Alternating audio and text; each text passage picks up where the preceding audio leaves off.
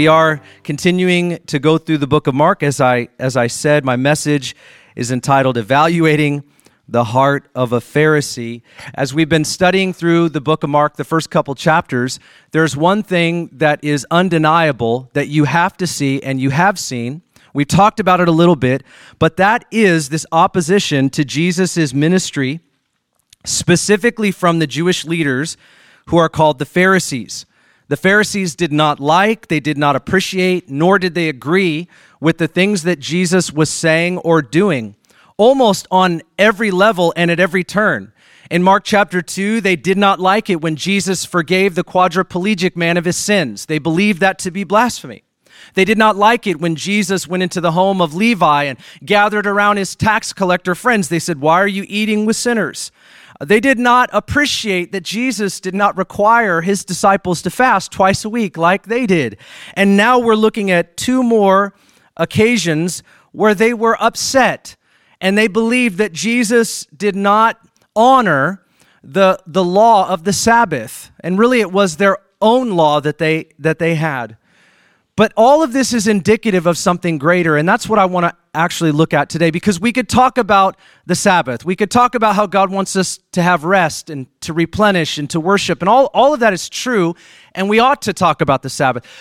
But that's not what these passages are just about. You have to look underneath what is happening. Why do they have this conflict with Jesus? Why are the Pharisees constantly in conflict with our Lord. What is, what is happening? And I think it boils down to a heart problem. I think it all boils down to a heart problem because it's something we see in the Bible from the Old Testament to the New. You would remember how the Israelites were freed by God from the land of Egypt, enslaved, and as they come into the wilderness, don't you know, it doesn't take that long before they're worshiping other gods. There's a heart problem. And we see that also in the kings of Israel. It says about most of them that they did wicked or evil in the, before the eyes of the Lord. It, it was just like there was very few kings that ever lived righteously before God. They had a heart problem. Some of them started out right, but they didn't all finish very well. And we see here in the Pharisees that there's this heart problem. There's a conflict with Jesus, the Son of God. But it doesn't stop there. When you keep reading the New Testament, you find that there's there's continued conflict. The disciples were constantly doing things that Jesus would SMH. He would shake his head. Jesus had a problem. See, I'm trying. You understand? I'm 42. I'm trying to be hip, you know. And, and I fail. It's, it's fine. It's fine. Join me, all, all of us over a certain age.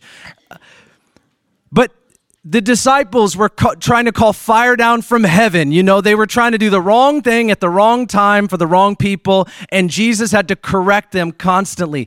And Paul's writing letters to the churches that he helped plant, and he's correcting them like all the time. I'm sure he got tired of it. I bet you Paul was like, again? He constantly had to write to people because they too were following uh, another idea. They were following not theology, they were not following Jesus, they were following an idea of what they thought they should do. And they were often wrong. And so there was correction correction by the word, correction by the spirit.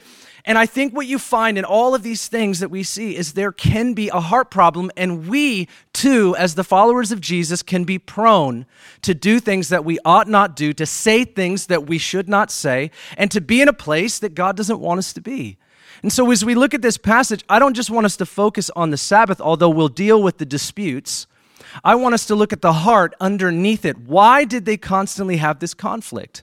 What was it about them? And maybe we can see something in ourselves as we look at their heart problem. Maybe we're prone to be Pharisees ourselves. And that's what we're looking at today. Mark chapter 2 and verse 23, the Bible says this And it happened that Jesus was passing through the grain fields on the Sabbath, and his disciples began to make their way along while picking the heads of grain the Pharisees were saying to him, Look, why are they doing what is not lawful on the Sabbath? And he said to them, Have you never read what David did when he was in need and he and his companions became hungry? How he entered the house of God in the time of Abiathar, the high priest, and he ate the consecrated bread, or the bread of presence is what it is often called. And this was not lawful for anyone to eat except the priests, and he also gave it to those who were with him. Jesus said to them, The Sabbath was made for man, and not man for the Sabbath. So the Son of Man is the Lord even of the Sabbath. Now, pause there. I want you to picture the Pharisees enraged. I, I want you to picture, when he said that, you need to picture them angry, because they were. Now, this is a separate scene. He entered again into a synagogue, and a man was there whose hand was withered. They were watching him, the Pharisees, to see if he would heal on the Sabbath, so that they might accuse him. And he said to the man with the withered hand, Get up and come forward. And he said to them, Is it lawful to do good or to do harm on the Sabbath, to save a life or to kill? But they were silent. After looking around at them with anger, grieved at the hardness of their heart, he said to the man, Stretch out your hand. And he stretched it out, and his hand was restored. Amen. That is a good day. The Pharisees went out and immediately began conspiring with the Herodians against him as to how they might destroy him. And in case you're wondering what destroy him means, it's a polite way of saying kill Jesus. That's what they went out to do. This is the word of the, of the Lord. I want to look at a couple things today. The first thing I want to do is I want to talk about who the Pharisees were. Who were the Pharisees? We, we've done that a little bit, but I want to circle back around and I want to say some things that I think will help us understand who they are and why they have this disposition toward Jesus. Uh, and go a little bit deeper than we have before. And then we want to look at the disputes and finally evaluate their hearts so that we might also grow as, as, as we look at them and receive whatever conviction God has for us uh, today. And the first thing is who were the Pharisees? Number one, they were the preservers and the gatekeepers of Judaism. The word Pharisee means separated ones and probably has, or has origins in the Babylonian exile. Many years before that time, uh, the Babylonian army, because of God's judgment, came into Jerusalem and the surrounding region of Israel, and they destroyed the temple, they deported many of the Jews, and they left a wandering population uh, scattered throughout Israel. Most scholars would believe that those that remained in Israel at that time, because the temple was destroyed, they had to figure out a way to worship Yahweh. And so they developed what we now, and what in Jesus' time, call the synagogue. That's where the synagogue came from. And we later learned that they were the controllers or the overseers fully of, of the synagogue I- itself. But something that happened during that time is they, these people, these separated ones, made a decision to devote themselves to Yahweh fully and completely. There was another people of another land, worshiping other gods, who came to dominate and bring judgment on these people. And there were some that separated themselves from their worship, their ideology, their way, and they said, We're going to serve Yahweh. And so they would memorize and recite the Torah. This is why they became defenders of the law. It's because they felt this sense of obligation to be pure and to have this sense of purity where they would perpetuate that through the community and through all of Israel. And so this is this is why they sort of had this disposition even when we read about them in Jesus's in Jesus's time. The Pharisees were responsible for the Mishnah or the oral law. We've talked about how the Bible will say the traditions. Sometimes they will, they will say the oral law. And there are occasions in the Bible where the Pharisees reference the law, but they are not talking about the Torah or the Bible. They're actually talking about the Mishnah. And it's interesting. This is why you have to study the Bible closely and wonder what is meant when that word is, is spoken. But they are responsible for the oral law be, uh, not only being sustained, but it coming into writing. And I told you I owned one. This is actually the Mishnah. It's a pretty big book. It's a little bit bigger than the Bible, okay, if you haven't noticed that. The oral law is an additional interpretation on what the Torah, and that's just, we're talking part of the Old Testament was. That's they're responsible for that. They're also responsible for the Babylonian Talmud, right? This is the Talmud. The Talmud is, this is in English. It wasn't originally in English, but this book is actually uh, the commentary on the oral law. So they have the Torah, they have the Mishnah, and they have the commentary on the Mishnah. I just want you to see it, okay? I have these, and if you're interested in reading these, trust me, knock yourself out. They're very complicated and hard to read. I try. I do. And they're all translated from, from other languages, and, and they're, not, they're not easy on the eyes. I'm telling you, if you're having a hard time sleeping at night, you might want to try reading up on the Sabbath in the Mishnah. You get to about number 36 and you're out. You're just you're just exhausted by religion at, at that point. But this helps us understand a little bit about them. They also, number two, they're, they're the largest Jewish religious group during the New Testament times. There were other groups that were sizable, like the Sadducees, the Herodians, the Zealots, the Essenes, the Sicarii, but there was about 6,000 Pharisees during Jesus' day. Nicodemus in John 3 was a Pharisee. The Apostle Paul, before he was converted, was a Pharisee. They are referenced 98 times in the New Testament, almost entirely in the four gospel accounts. They were also, number three, the controllers of the synagogue. What was the synagogue? It is the center of religious life for Jewish people. The word synagogue means to gather together. Now, one difference between Sadducees and Pharisees Sadducees were rulers of the temple, uh, the, the Pharisees were rulers of the synagogue. And they didn't have full agreement, but they obviously, all of the religious leaders of that day, most of them at least, came together to conspire against Jesus. And finally, they were the harshest critics of Jesus' ministry. From Mark chapter 2 to 3, there, there are five conflicts that Jesus has with the Pharisees. We're reading the final two that revolve around the Sabbath.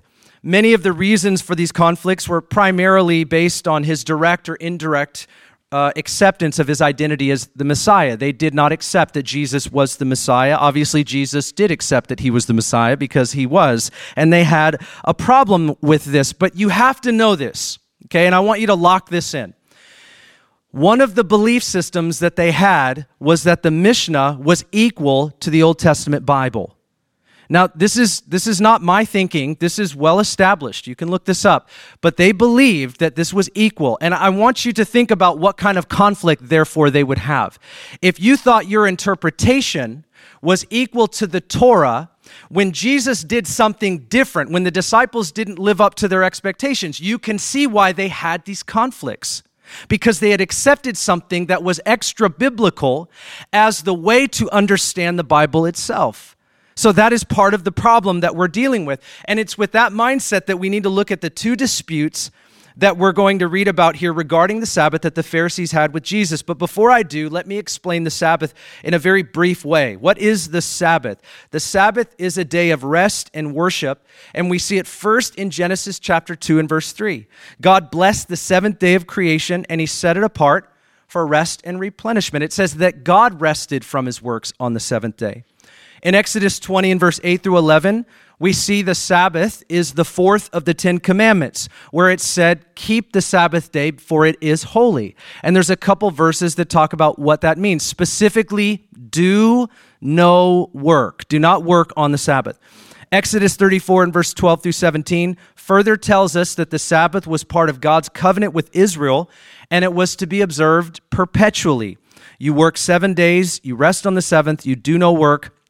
The Sabbath started on Friday at sundown, it ended on Saturday at sundown, and we know that they had developed, I've said this before, but there were 39 categories of work which had massive stipulations as to what you could or could not do, whether you were somebody that would fish or somebody that worked out in the fields. They stipulated what work meant. And that's their, their conflicts that they constantly have with Jesus. So, what were the conflicts? The first one was this they believe that it's not lawful to thresh and harvest on the Sabbath. So, as they're looking at Jesus and his disciples, they, they don't believe that it's lawful what they're doing. Now, we agree with them because it is not lawful to thresh and harvest on the Sabbath, but they're interpreting what Jesus' disciples are doing as threshing and harvesting, and that's the problem. Now, look what it says again in verse 23. And it happened that he was passing through the grain fields on the Sabbath, and his disciples began to make their way along while picking the heads of grain. The Pharisees were saying to him, Now, stop right there. The Pharisees are there. I just, okay, these are traveling, uh, this is a traveling ministry, and the Pharisees are a traveling critique ministry. All right? And that's exactly what they are because as they're traveling through the grain fields, they're going from one city to another. The Pharisees are right there. You can imagine them just walking. Look at what they're doing. And I doubt this was the only critique they had. I just think it was the one that's recorded. That's my personal belief. The Pharisees were saying to him, Look what they are doing. It's not lawful on the Sabbath. So they're looking at Jesus and they're saying, Look, look what they're doing because you're the rabbi, you're the teacher, you're allowing this, or you're actually advocating this. They're breaking the Sabbath. They're breaking the law, and you're okay with this. That's what, that's what they're saying here. And they believe that this is what Jesus uh, is okay with, that he's, he's a Sabbath breaker, and he's a teacher of, of that. So, so they would feel how they, how they would with this. But here's what the law really says Exodus 34 21. You shall work six days, but on the seventh day you shall, you shall rest. Listen, even during plowing time and harvest, you shall rest. So don't harvest on the Sabbath. So we agree with that. That's what the law says. Jesus agrees with that. Deuteronomy 23 24. When you enter your neighbor's vineyard, then you may eat grapes until you are fully satisfied, but you shall not put any in your basket. When you enter your neighbor's standing grain, then you may pluck the heads with your hand, but you shall not wield a sickle in your neighbor's standing grain. The Pharisees are taking Deuteronomy 23 and 24 through 25. What they're saying is, is that's what the disciples are doing.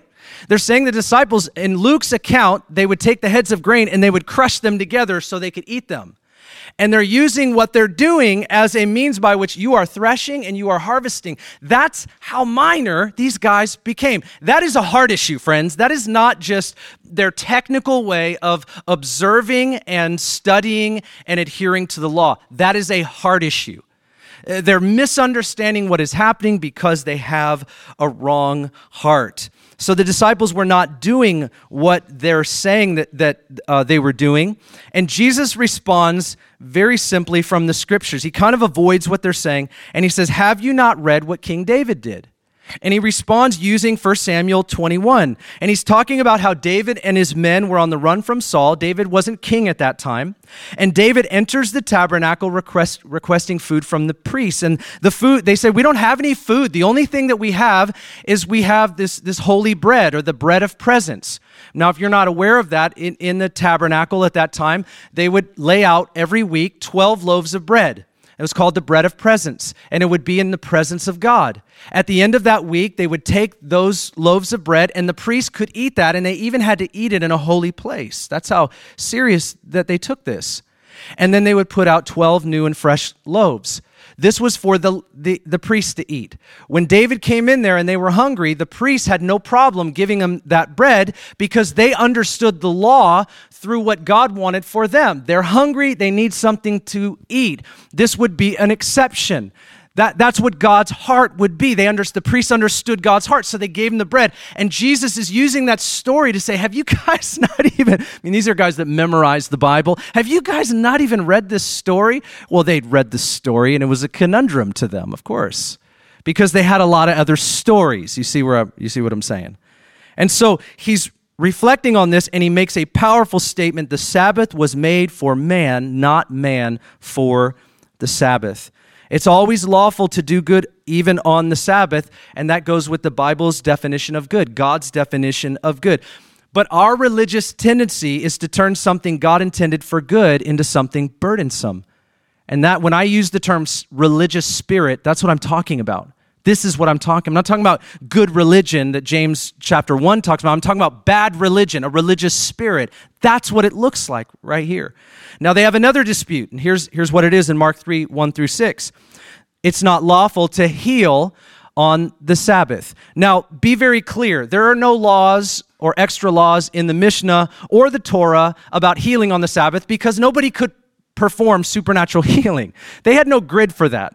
So let's use the word help. Nobody can help another on the Sabbath unless it was life threatening. So here's what it says in Mark 3 and verse 1. He entered again into the synagogue, and a man was there whose hand was withered.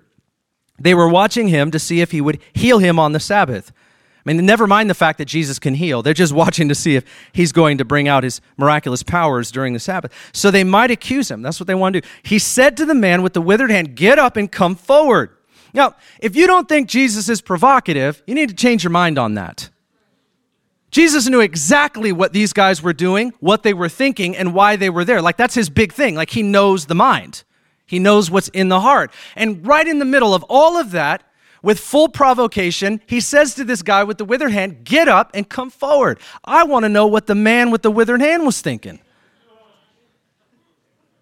I mean, as he sort of stood up, what was he thinking? But he does that. And Jesus says this while the man's coming forward Is it lawful to do good or to do harm on the Sabbath, to save life or to kill? He is pro- He doesn't just do the thing, he provokes everybody there that has a religious spirit. And this is this is how we know that. They kept silent. After looking around at them with anger, and this is the only time that Jesus was angry in, in, in, record in the book of Mark. Now, in the book of Matthew, we see, and John, there are two different times where it references Jesus' anger. And that, and that has to do with how the temple is being stewarded or, or managed, which, by the way, was overseen by the priests. So the man comes forward and he says, Stretch out your hand. He stretched it out and his hand was fully healed and restored. The Pharisees went out enraged. Immediately they began conspiring with the Herodians against him as to how they might kill Jesus. So here we have a second scenario where the Pharisees are watching Jesus and his disciples, and we know scribal law permits someone to help another on the Sabbath day in a life threatening situation. That's why Jesus said what he did. Is it is it, to, is it right to do good on the Sabbath or to do evil? To save a life or to kill? He was putting it into a category that they would understand because scribal law per- permits to help another on the Sabbath. And so he provokes this situation, and it's, I mean, I think it enrages these people, but there is something that we have to see in, in all of this that they were convinced of Jesus' power and they were not able to yield to anything greater as to who he might be as a result of it. They've accepted that Jesus can heal, but now they're just looking to make sure that he doesn't heal when they think he's not supposed to. That is just crazy to me. You ever stop and think about that?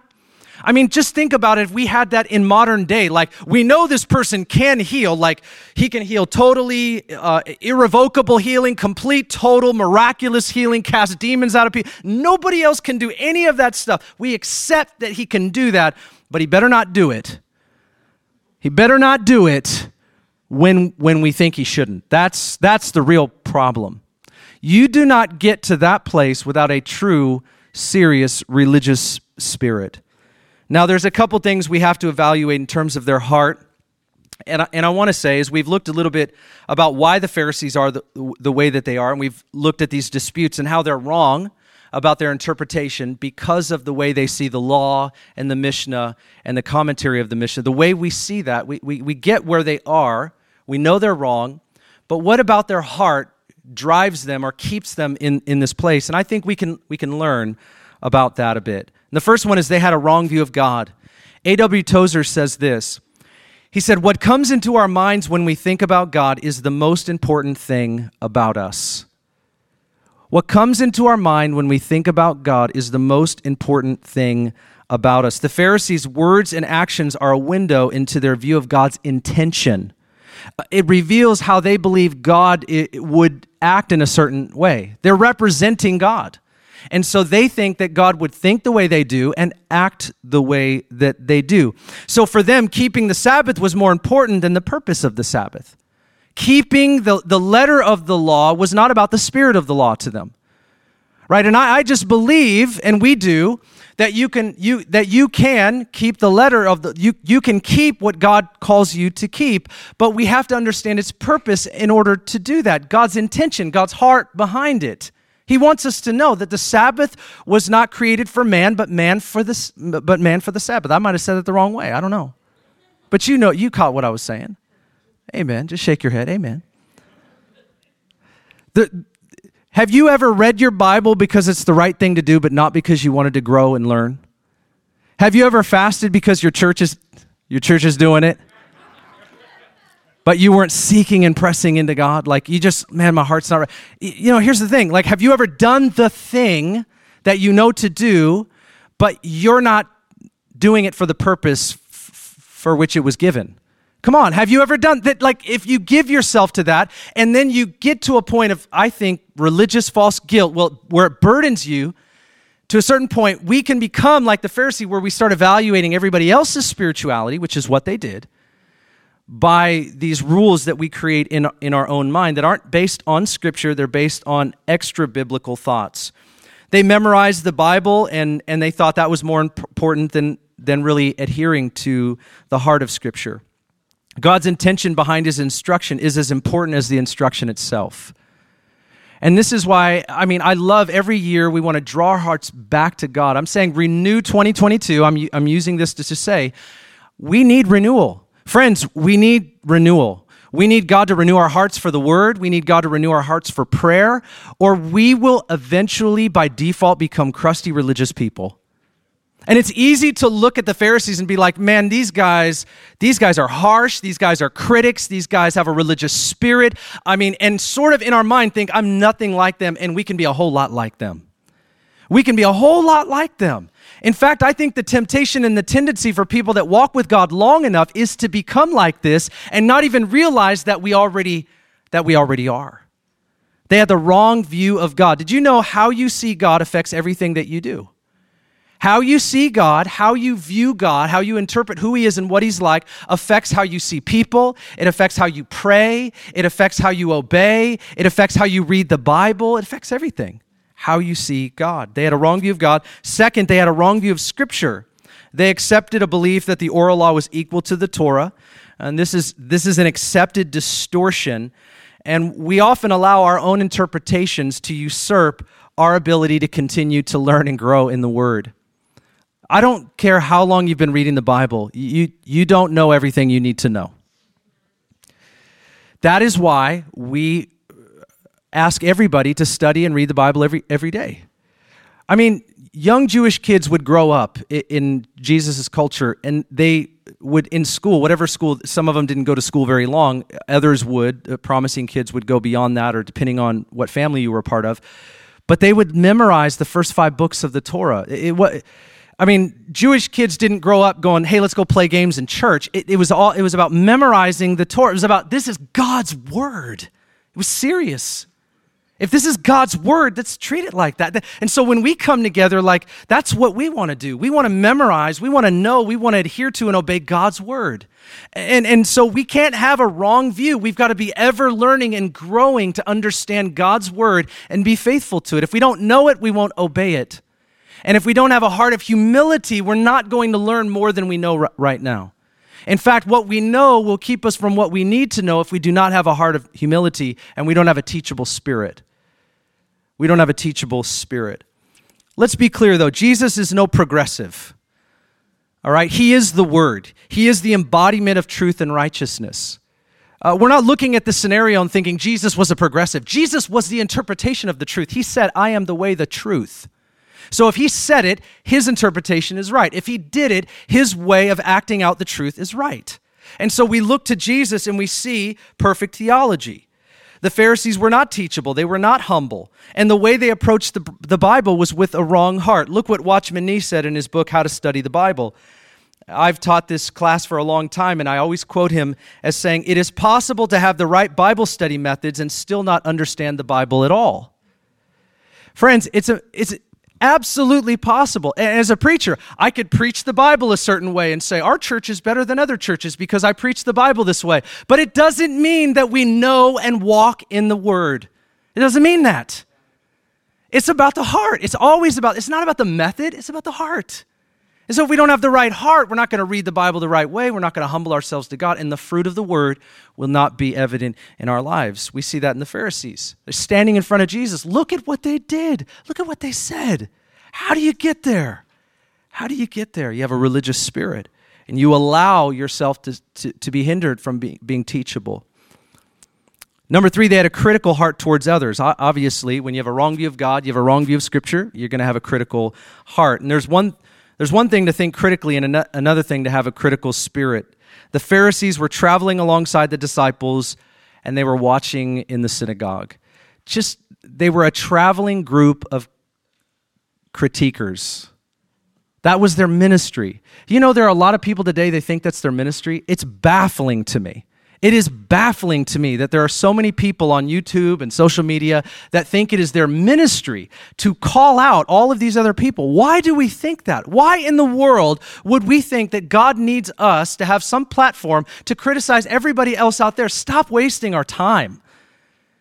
I mean, most people don't live the Christian life well, anyways. And they spend a lot of their energy to talk about how other people don't live it or say it the right way. God doesn't need us as his internet watchdogs. He does not need that. What he needs is disciples that are fully devoted, humble in heart, and willing to do whatever the Word of God says. Uh, listen, it's, it's, it's amazing to me. I do not believe that if you have a real, vibrant prayer life, that you can stay critical. I don't. So when I'm talking with people and they come at me or they come at somebody or something, my first question is Do you talk to Jesus? Because if you talk to Jesus, I don't think you can stay the way that you are. I just don't think, because when you talk to Jesus, he talks back. And even if you can't identify his voice, he starts to send what we call conviction into your heart, and he doesn't agree with you. And if God always agrees with everything that we think, maybe we've made our mind God. I'm to let you think about that for a second. If God always agrees with us, what does that say? Selah. Amen. Number four, I'm just going to move on. I'm a no comment, just leave it there. Number four, they had a lack of compassion and love for people. Now, these two points that I'm going to close with, these ones strike me the most. So I'm going to hit them the hardest. They have a lack of compassion and love for people. Look what just just think think with me. Mark 3 5. He looked around at them, Jesus did, with anger, and he was grieved at the hardness of their heart. Jesus was angry. Why was Jesus angry? Because the people that were supposed to know him the best represented him the least. That's why the people that were supposed to know the heart and the ways of God, they were memorizing the Bible, they represented him the least. And they had zero compassion for the people in front of them. They could not see anything but Sabbath breakers. They saw the disciples traveling from one city to another, and maybe they had in their satchel some bread or some food, but they were looking at the disciples, and instead of seeing people who were hungry, and they were picking the heads of grain for a meal because they were famished and they needed something to eat. Instead of seeing people in need, they saw Sabbath breakers. They looked at the man with the withered hand, and instead of seeing a disabled guy that has a potential to be healed by the only one that can actually do the job, instead of hoping that God might touch him, they were worried or wondering if Jesus was going to do the deed on the Sabbath day. I mean, they lost touch with love for people. They lost their compassion. And how many of you know that can happen? In fact, I think we have been baptized with a loss of compassion over the last two years. Just go ahead and say amen if you know that's true. I really believe that when we go through things and it tests us, we've never been here before, we've never had to go through this before. The enemy will start to rob from us our compassion, which we see fully and completely in the person of Jesus. Love for people now, it isn't love without truth. I mean, it isn't compassion without principle, but doesn't the principle lead us to compassion? Shouldn't the truth lead us to a sacrificial kind of love? And this is why, for all of us, myself included, we have to look at these scenarios and not just go, man, they're terrible, but go, how can, how, how, how can I avoid being like this? I don't want to be like this, but it is possible that we become like this. I'll tell you why the Pharisees would make an exception to pull one of their farm animals out of the thicket because there was some kind of monetary value attached to that. That's called a spirit of greed. Oh, yeah, they had no problem with farmers getting their animals unstuck. They had no problem with uh, people who were going to bring animals that they would sacrifice at the temple that somehow they needed to take care of that. See, they made exceptions where they would benefit themselves. When you start to lose compassion, you will see very clearly that a spirit of religion will start to take over in our minds and our hearts. And what we begin to think about is what benefits us and not what helps others. That's what happens. You don't just get robbed of your compassion and stay stagnant. What you end up doing is seeking to benefit self because something will grow in its place. If we're not pursuing loving others, if we're not pursuing compassion, friends, it doesn't matter what it is that we think about ourselves, but something by default will grow in its place by, by nature of not having that compassion. It will grow, and that is selfishness. Selfishness is the default of the, hum, of the human heart. Now, you might be saying, and I'm just sort of, uh, I'm thinking you might be saying, you might be saying, Ben, you're really getting hard on these Pharisees. I don't think that's fair. I don't think it's fair. Okay, you don't think it's fair. I'm going to read to you what Jesus said about the Pharisees in Matthew 23. Okay, everybody love Jesus? This is the one we're following. You're not following Pastor Ben. We're following Jesus. I want you to, he calls it the seven woes. There's a lot more than seven. I don't know why the Bible says seven woes. There's like 27. Jesus said in Matthew 23 to the Pharisees that they were hypocrites, but he said it six times, I mind you. He said, You're children of hell. Just pause on that for a second. How would you feel if your pastor called somebody a child of hell? I mean, you'd cringe, wouldn't you? Yeah. He said, You're blind leaders. He said, yeah, I've never said this one before. You're whitewashed tombs. It's like you're pretty on the outside and you're dead on the inside. I mean, that is like, I, I would never be tempted to say that to someone. But Jesus said that you're dead on the inside. Jesus Christ said that. Oh, and this one he, he took from John the Baptist. He said, You're a brood of vipers. You guys are snakes. That goes back to Genesis 3. Well, you're colluding with the enemy. You lead people astray. And this is this is the final one. He said, "And you killed and you're going to continue to kill the prophets. The people that are speaking for God, you you'll kill those people. That's you want to stomp out the voice of God. You don't want to hear what God has to say." That's what Jesus said about the Pharisees. Wow. Why? He was angry because they lacked compassion. They couldn't see people anymore. They didn't understand the purpose and the intention of the law, which means they didn't understand the intention of the lawgiver. That, friends, is something that we cannot allow ourselves to adhere to, to go down that path. And the, and the last thing, I'll close with this, is they had an open door to the work of the enemy.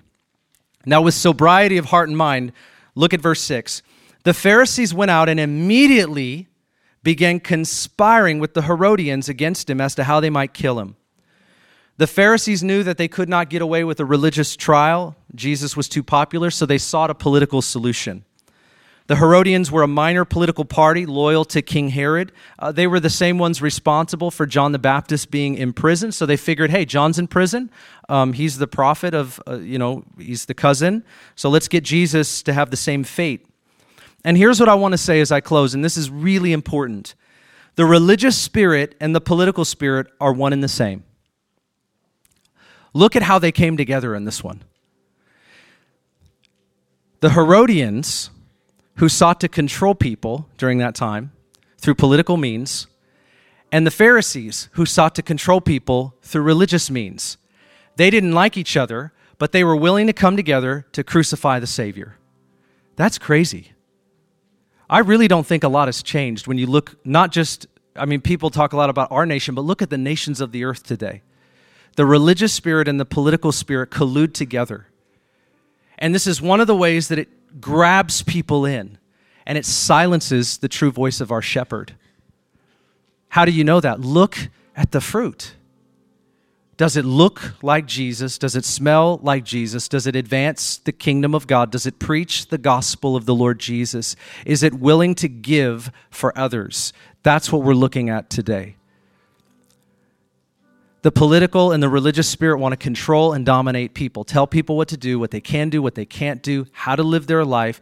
Jesus liberates, he does not dominate. The disciples were sometimes seduced by this.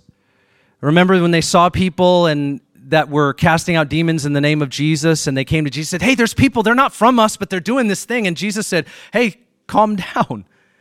If they're not against us, they're for us." They wanted to call fire down from heaven, and Jesus said to them, "You don't know what spirit you're of." Friends, the people that memorized the Bible when they heard Jesus, who the Bible says is the word, He's the embodiment of truth. When they heard him, who represents the full intention of the law that they've been studying, when they heard the heart of the law in the one who literally is the giver of it, they conspired to kill him. And let's just say it this way to silence his voice because they had given themselves to another voice. When we give ourselves to a religious spirit, we open a door to the work of the enemy. When we give ourselves to another agenda, we open a door to the work of the enemy. And the enemy is absolutely ready to accommodate those wishes, to come in and delude and dilute whatever it is that we believe. Sure, you can have your religious fun, you, you can have your religious time. That's, that's fine. You can have a religious spirit, but you can't have any effect on people that don't know Jesus. You, can, you can't have any effect on people being reached in the name of Jesus. You can't have any impact. As long as this thing stays in this five acre, acre property here on 348th and 21st Ave, that's totally fine. The enemy will fully accommodate our, our religious tendencies. Not a problem. Not a problem. Let us have a party, hoop and holler, but it can't leave this property. Because the day that it starts to leave this property, the moment we start doing anything, or we literally begin to live this, the way of Jesus, the kingdom of darkness is pushed back.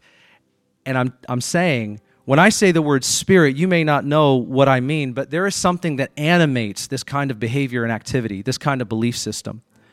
There's something that animates it. And we've got to test the fruit. When we evaluate the heart of the Pharisee, we have to look at ourselves and say, Lord, have I given myself to any other agenda? Have I given myself to any, any type of response or reaction that is not focused on your kingdom? Because eternity is coming. It is absolutely upon us. It is coming. The king is coming back. And he is not going to honor the kings of this world. I am telling you, he is the king. And everyone will bow. Everyone. All agendas will be revealed. Everything. We have this incredible opportunity with a new year upon us. And I've been thinking about this, where we can just submit and surrender ourselves to King Jesus and ask him to cleanse our hearts and to look at our lives with sobriety and say, Lord, I just want my life to represent you. And that's it. I just want to do your bidding. I just want to be about you. And these other things that, that cause a rise inside of me, all of that, Lord, I'm asking that you would take your rightful place and help me because it's a confusing time. It's a test for the body of Christ. We cannot afford to have a heart that calcifies into what we see in the, in the Pharisees. And we want to have fresh humility and surrender today. And let me read to you this final passage before we go. Jesus said this in Matthew 11, 28. You know this verse? But did you know that Jesus said this before this encounter that he had with the Pharisees about the Sabbath? See, the context is everything. He said this before what we read in the Matthew's in Matthew's account. Listen to this. He said, "Come to me, all who are weary and heavy laden, and I will give you rest. Take my yoke upon you and learn from me, for I am gentle and humble in heart, and you will find rest for your souls. For my yoke is easy and my burden is light. And this is the thought that I had. Jesus said this to the marginalized, to the prostitute, to the outcast, to the sinner, but he also said it to the Pharisee. He also said it to the Pharisee. The Pharisee had burdened themselves with these religious tendencies that they themselves could not keep. Jesus said, You put burdens on other people that you yourself cannot keep. Friends, sometimes we become that Pharisee. Sometimes we become that Pharisee. And I believe Jesus says this to us too, just like I believe he said it to them. There was a Pharisee that yielded to him named Nicodemus. There was a Pharisee that was totally transformed by him named the Apostle Paul. And whatever category we find ourselves in, Jesus wants to give us rest for our soul. He wants to give us rest. He wants to speak that rest to us. That's what Sabbath actually represents rest. I want to give you rest. I want to give you peace. You've got to put down these burdens that you're putting on yourself and trying to evaluate others by. This is not your job. This is not your job. Our job is to walk with Jesus. Our job is to honor the Lord. Our job is to love Him and to love people. He, he helps do the rest. He really does. He doesn't need us to do His job, He wants us to do ours. That's it. And He tells us, man, take my yoke upon you and learn from me. I'm gentle and humble in heart. Guys, you're burdening yourselves. I got you. Just surrender to me. Would you stand? Let's, let's pray. Thank you, Lord. At 2022, it's day number two. Yesterday was day one. But if you need rest for your soul, let's just ask Him for that right now. Father, we thank you in the name of Jesus for rest. We thank you that you're the one that unburdens us. You're the one that takes those burdens off. You're the only one that knows what to do with them. So we give them to you now, Lord. Our religious tendencies, we, we was want to walk in relationship. We want to honor your word. We want to honor the work of your spirit. But we don't want to become a people that are just so bent on evaluating everyone else and nitpicking things, losing the purpose of why you've given us your word. I pray, Father, that you would give us such a refreshed and renewed heart. And so we surrender our lives to you fresh. We submit ourselves to you fresh today. And we thank you, Lord, that as we evaluate people in the Bible called the Pharisees, uh, we admit that we can have those tendencies too. Would you take those burdens from us? Would you take those attitudes from us? And Lord, just refresh our heart today.